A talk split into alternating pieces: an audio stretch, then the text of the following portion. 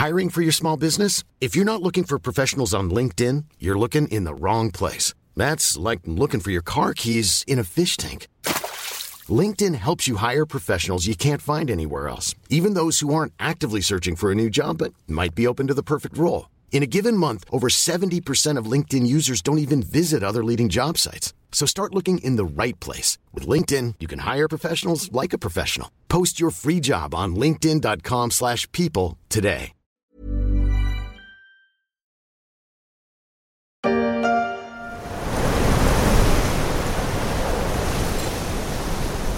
C'est la nouvelle version du Mistral gagnant, Mistral AI comme Artificial Intelligence, un vent nouveau qui souffle sur le secteur des nouvelles technologies depuis le début de l'année, porté notamment par les Américains d'OpenAI, dont le robot conversationnel ChatGPT est en train de conquérir la planète. Mais cette fois-ci, le vent en question, ce Mistral gagnant, souffle de France.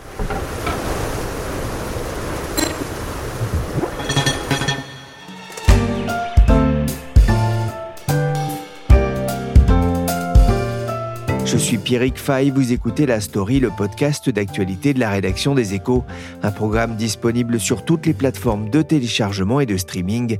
Abonnez-vous pour ne manquer aucun épisode et n'hésitez pas à nous donner 5 étoiles si cette émission vous a plu. La nouvelle est tombée à point nommé le 11 juin dernier, quelques jours à peine avant le début du salon Vivatech. La start-up Mistral AI a levé plus de 100 millions d'euros afin de l'aider à développer un modèle de langage informatique à destination des entreprises. Un chat GPT Pro à la française, capable de concurrencer les grands groupes américains déjà leaders dans ce domaine, présenté comme une nouvelle révolution industrielle. Oui, Cocorico, car si la Silicon Valley a pris un peu d'avance dans l'intelligence artificielle, la France veut avoir son mot à dire et elle ne compte pas seulement sur ce Mistral pour refroidir la concurrence, mais aussi sur son formidable réservoir de compétences bien humaines.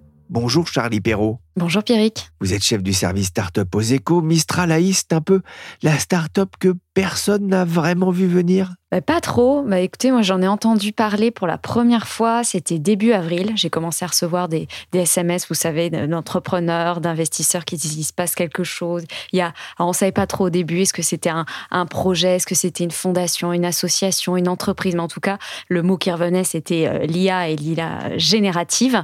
Et euh, effectivement, au fur et à mesure qu'on a creusé, on a découvert euh, qu'il y avait donc trois garçons qui étaient en train de créer, en tout cas le but c'est une alternative à OpenAI, donc vraiment 100% européen et puis on peut même dire 100% français puisque les trois fondateurs sont français et ils ont créé seulement la, les statuts, enfin ils ont déposé les statuts de l'entreprise mi-mai. Donc vous voyez, c'est vraiment très très récent. Alors trois garçons dans le vent, il en manque un, mais on verra tout à l'heure qu'ils sont bien entourés pour essayer de tailler des croupières aux Américains d'OpenAI. Ils ont déposé les statuts et un mois après à peine, Mistral lève un peu plus de 100 millions d'euros, c'est beaucoup oui, c'est beaucoup pour une euh, première levée de fonds, ce qu'on appelle dans, le jargon une levée en, amorçage. En général, euh, vous levez aller entre 500 000, 2, 3 millions. Bon, après, dans les années, euh, vous savez, 2020, 2021, avec le Covid, c'est vrai qu'on a connu des fois des, levées très importantes, mais ça n'a jamais été jusqu'à 105 millions précisément. C'est vraiment un record.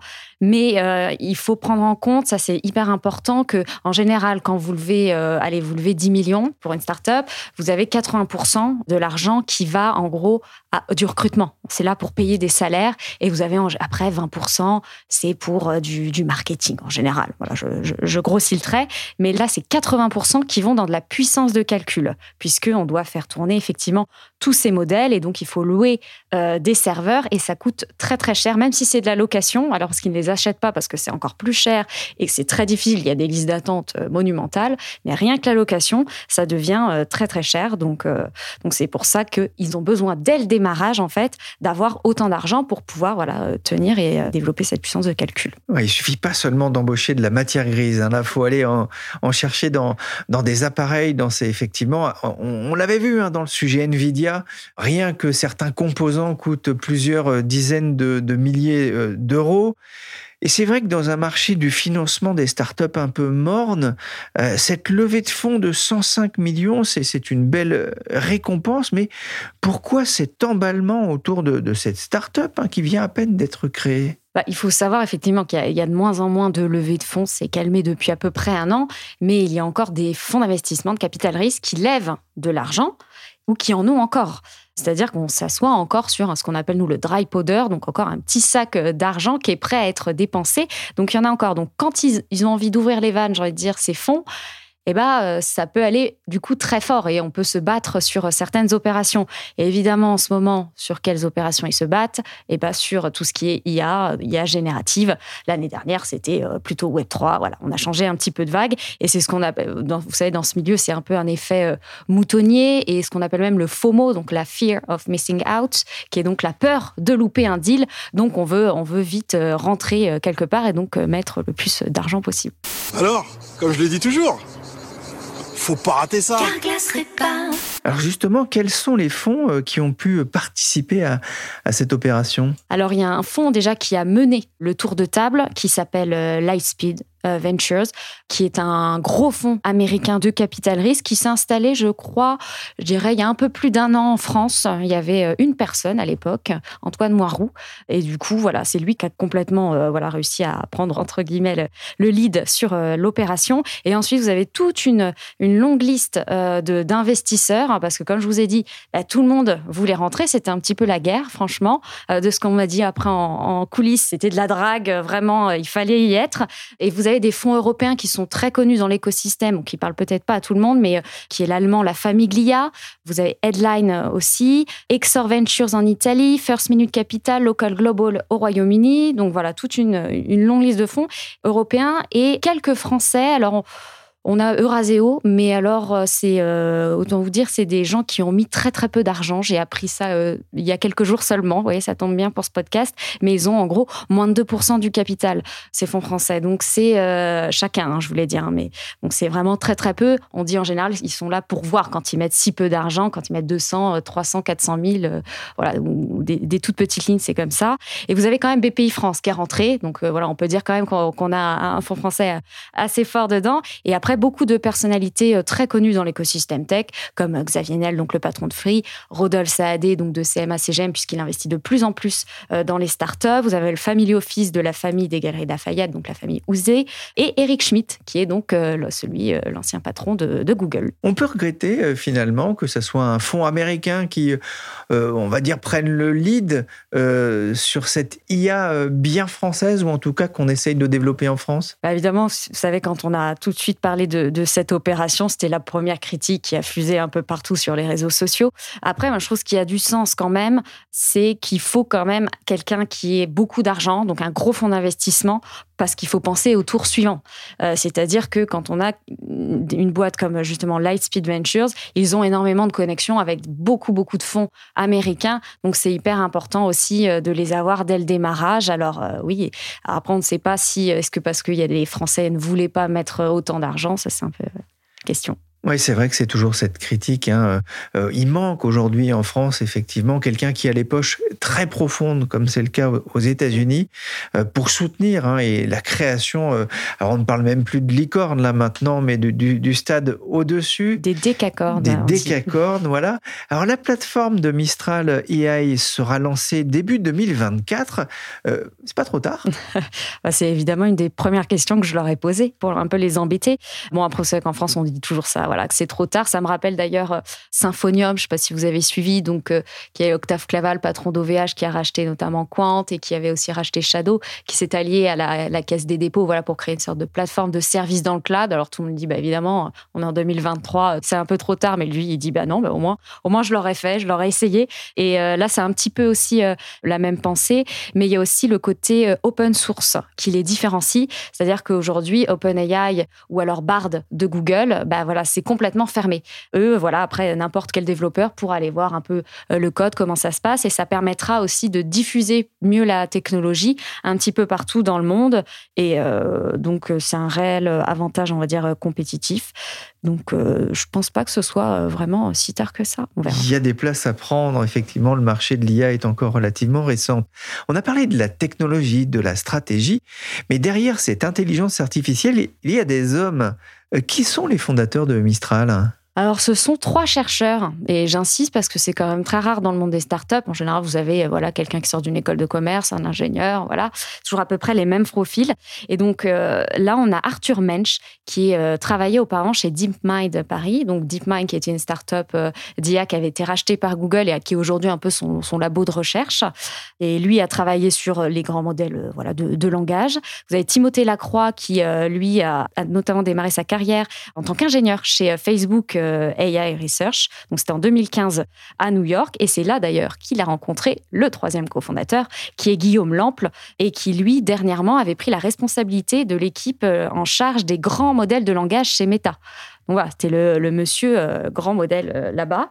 Et euh, donc voilà, tous les trois, ça fait une équipe technique très très forte. Moi, j'ai parlé un petit peu autour de moi des gens qui sont aussi dans l'IA depuis quelques années et qui m'ont dit que c'est des gens exceptionnels et qui surtout m'ont parlé voilà de, de Guillaume Lample en disant, d'ailleurs, c'est pour ça qu'ils avaient investi. C'est aussi parce qu'il y a Guillaume qui est à l'origine aussi de cette entreprise. Et ce qui est aussi intéressant, c'est qu'ils ont été accompagnés, parce qu'il faut dire que quand on est trois chercheurs, qu'on veut monter sa startup, c'est pas forcément très inné et qu'il faut aller lever des fonds. Donc, ils se sont fait aider en fait par euh, Cédric O, donc l'ancien secrétaire d'État chargé au numérique, et euh, Jean-Charles euh, Samuelian et Charles Gorantin, qui sont les fondateurs d'Alan, donc de l'assurance santé, qui est aussi une licorne. Donc voilà, ils, les ont aidés à structurer un petit peu ça, faire les, voilà, les, les rendez-vous et la levée de fonds. Mais ils ne sont pas du tout opérationnels dans l'entreprise. Mais savoir s'entourer, prendre du conseil, hein, c'est essentiel là aussi quand on veut créer euh, euh, son entreprise. Vous le disiez, hein, ce sont des, des CV qui parlent. Ça peut expliquer aussi pourquoi ils sont parvenus à lever aussi vite ces 105 millions euh, d'euros. Pourquoi est-ce qu'ils ont décidé de voler de leurs propres ailes? C'était vraiment pour proposer un projet complètement différent parce que alors même si on reste euh, voilà comme j'ai sur l'IA génératif les grands modèles euh, de langage ils ont une stratégie qui est quand même complètement différente. Ils veulent pas faire euh, le chat GPT que vous connaissez. Hop vous êtes comme si c'était un moteur de recherche donc pour n'importe qui. Eux ils veulent vraiment se concentrer sur enfin ils veulent vendre en fait des modèles de langage et des outils aux entreprises donc pour outiller le directeur financier. Enfin vraiment n'importe quel département d'une entreprise. Donc c'est vraiment complètement à Et ils ont aussi un côté, euh, ils sont aussi, on sait, très ambitieux. C'est ce que aussi est, beaucoup revenu de moi dans mes discussions avec les gens, voilà, un peu autour. Et ils savent que voilà, quand je vous dis qu'il est pas trop tard et, et justement qu'avec une super équipe et les meilleurs euh, modèles, et sans avoir non plus besoin de milliards et de milliards, ils vont pouvoir réussir à, faire quelque chose de, de, super solide et qui va se répandre vraiment dans beaucoup d'entreprises, que ce soit d'ailleurs start-up ou grands groupes. Vous avez vu une vraie licorne vivante? Comment elle était? Vous l'avez câlinée? Elle sentait le caramel? Elle était toute douce! Ils sont ambitieux. Euh, ça veut dire que Mistral AI, c'est la future licorne?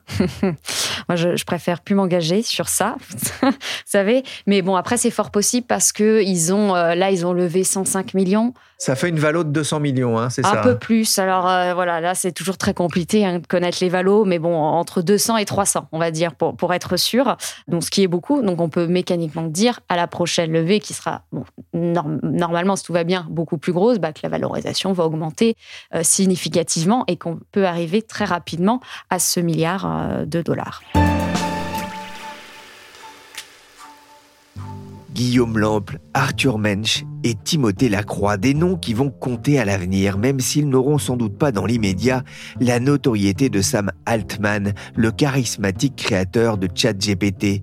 Mais la France a déjà quelques stars dans l'intelligence artificielle, dont Yann Lequin, dont la conférence à Vivatech a été très suivie cette année.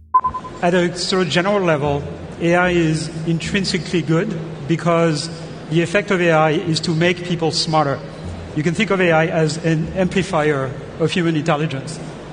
L'IA peut rendre les gens plus intelligents, explique celui qui est en charge de mener l'équipe de scientifiques qui travaillent sur les projets IA du groupe Meta. Et l'intelligence est créateur de productivité et de bonheur. Ça reste à démontrer, en tout cas pour l'aspect joie de vivre. Congratulations. Thank you, sir.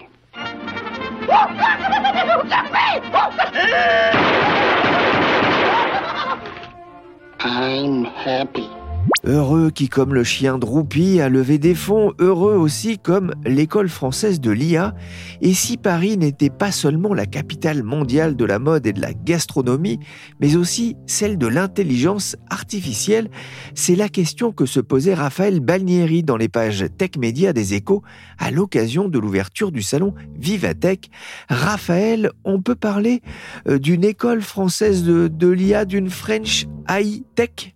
Oui, il y a en effet un espèce de French Club euh, de l'IA. C'est un phénomène qui est pas nouveau, hein, mais euh, qui date de, plusieurs années il faut bien comprendre que dans l'IA, on a besoin de, plusieurs choses, euh, d'avoir accès à des données, d'avoir accès à des énormes supercalculateurs pour mouliner ces données, mais il faut aussi du cerveau, du, brain power.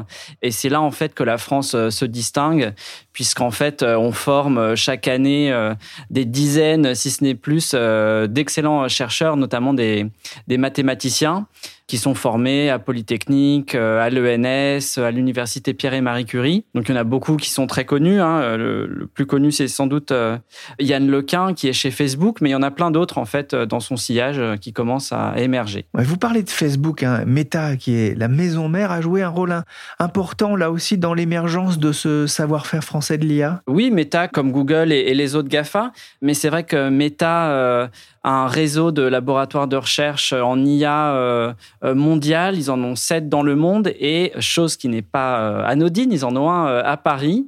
Donc c'est vraiment euh, voilà dans le siège de, de Meta France, place de la Bourse. C'est le Faire Paris, c'est ça C'est le Faire Paris exactement, et c'est un centre qui compte euh, environ 70 euh, personnes, des chercheurs, mais aussi des ingénieurs. Ils accueillent euh, des postdocs, euh, et donc c'est quand même un gros centre pour Facebook euh, à l'échelle mondiale. Ouais, beaucoup de Français chez Google, beaucoup de Français chez Meta. Pourquoi les Américains s'arrachent-ils ces chercheurs? Bah, y a vraiment l'excellence française euh, en mathématiques, en fait, et dans la recherche euh, en mathématiques, dans les sciences dures, euh, nos écoles d'ingénieurs. C'est quelque chose qui est vraiment très reconnu à l'international. Après, je pense que les GAFA sont très pragmatiques et que si cette excellence était en Allemagne ou en Italie ou en Espagne, ils recruteraient plutôt dans, ces pays-là. Il y a aussi cette capacité finalement de, ces groupes à attirer les Français. Oui, ouais, bien sûr, c'est vraiment quelque chose euh, qu'on voit dans le parcours de tous ces chercheurs français de l'IA. Euh, généralement, ils font leur formation initiale en France, mais dès le moment de la thèse ou du postdoc, là, il y en a beaucoup qui partent aux États-Unis.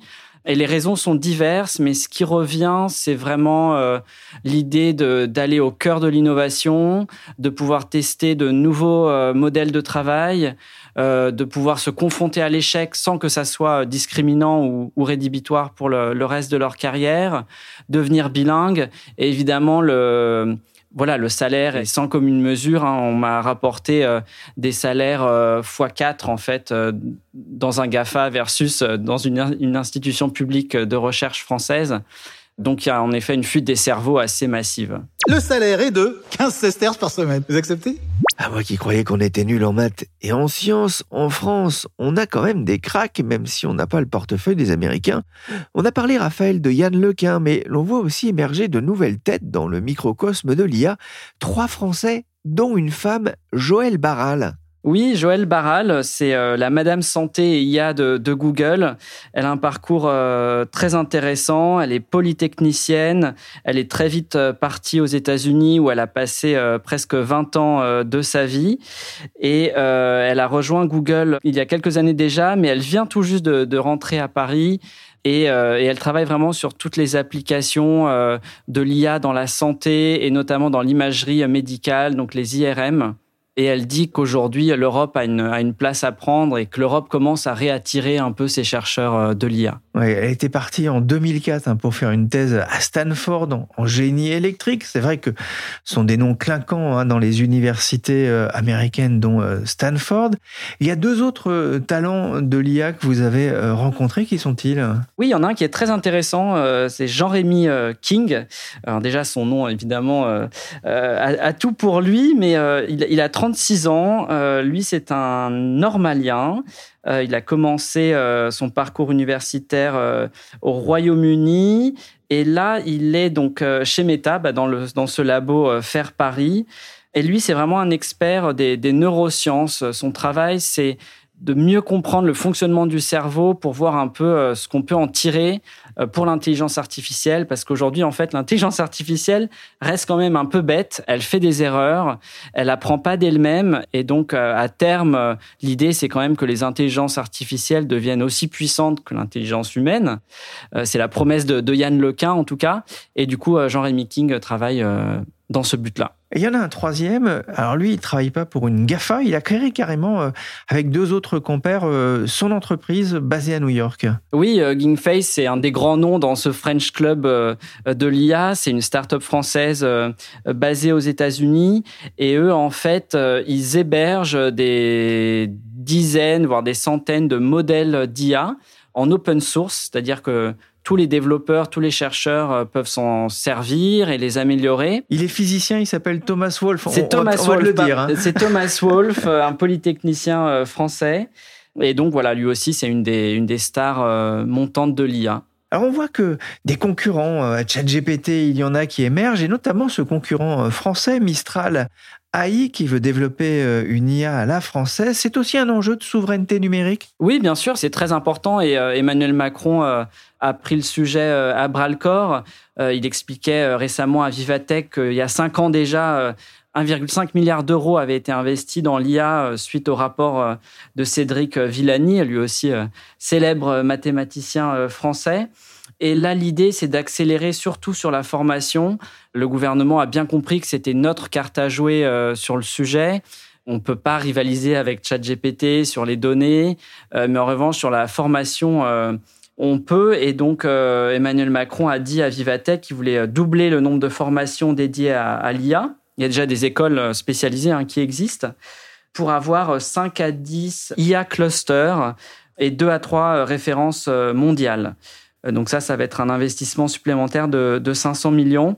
Et par ailleurs, il veut également augmenter les capacités de calcul Aujourd'hui, la France a un seul euh, supercalculateur, c'est Jean Zay, mais il est pas très puissant et du coup là 50 euh, millions vont être investis pour euh, multiplier par 4 sa puissance de calcul. C'est un autre axe très important. La BPI de son côté va mobiliser 50 millions d'euros pour favoriser l'amorçage des startups spécialistes de l'IA.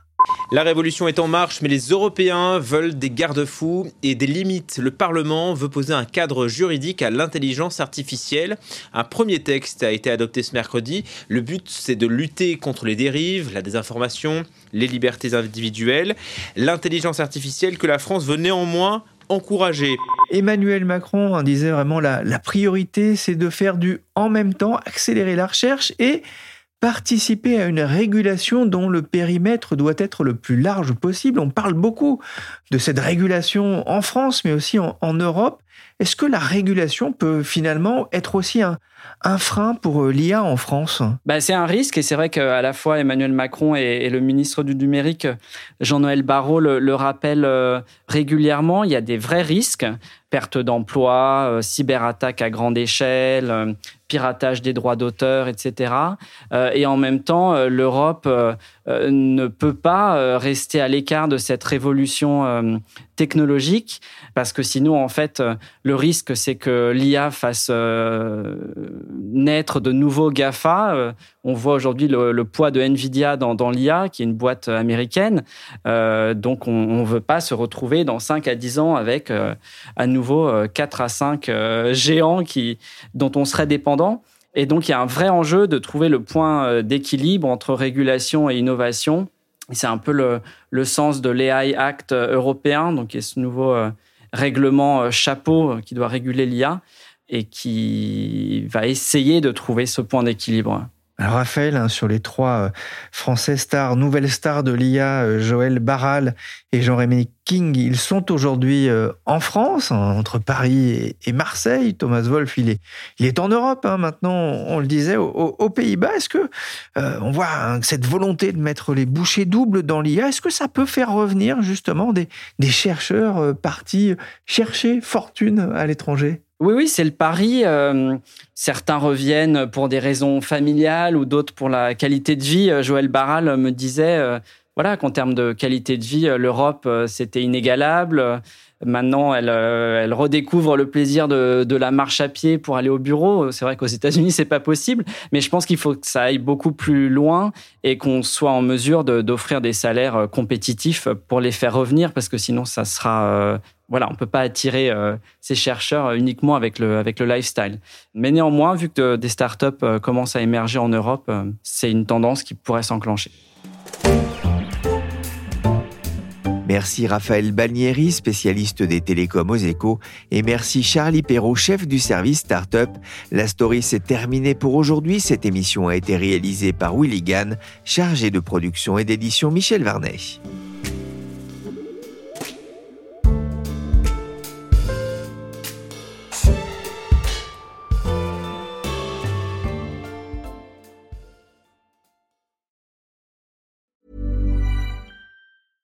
Hey, it's Paige DeSorbo from Giggly Squad. High quality fashion without the price tag. Say hello to Quince. I'm snagging high-end essentials like cozy cashmere sweaters, sleek leather jackets, fine jewelry, and so much more. With Quince being 50 to 80% less than similar brands. And they partner with factories that prioritize safe, ethical, and responsible manufacturing. I love that. Luxury quality within reach. Go to quince.com slash style to get free shipping and 365 day returns on your next order. Quince.com slash style. Support comes from ServiceNow, the AI platform for business transformation. You've heard the hype around AI. The truth is, AI is only as powerful as the platform it's built into. ServiceNow is the platform that puts AI to work for people across your business removing friction and frustration for your employees, supercharging productivity for your developers, providing intelligent tools for your service agents to make customers happier. All built into a single platform you can use right now. That's why the world works with ServiceNow. Visit servicenow.com/ai for people to learn more.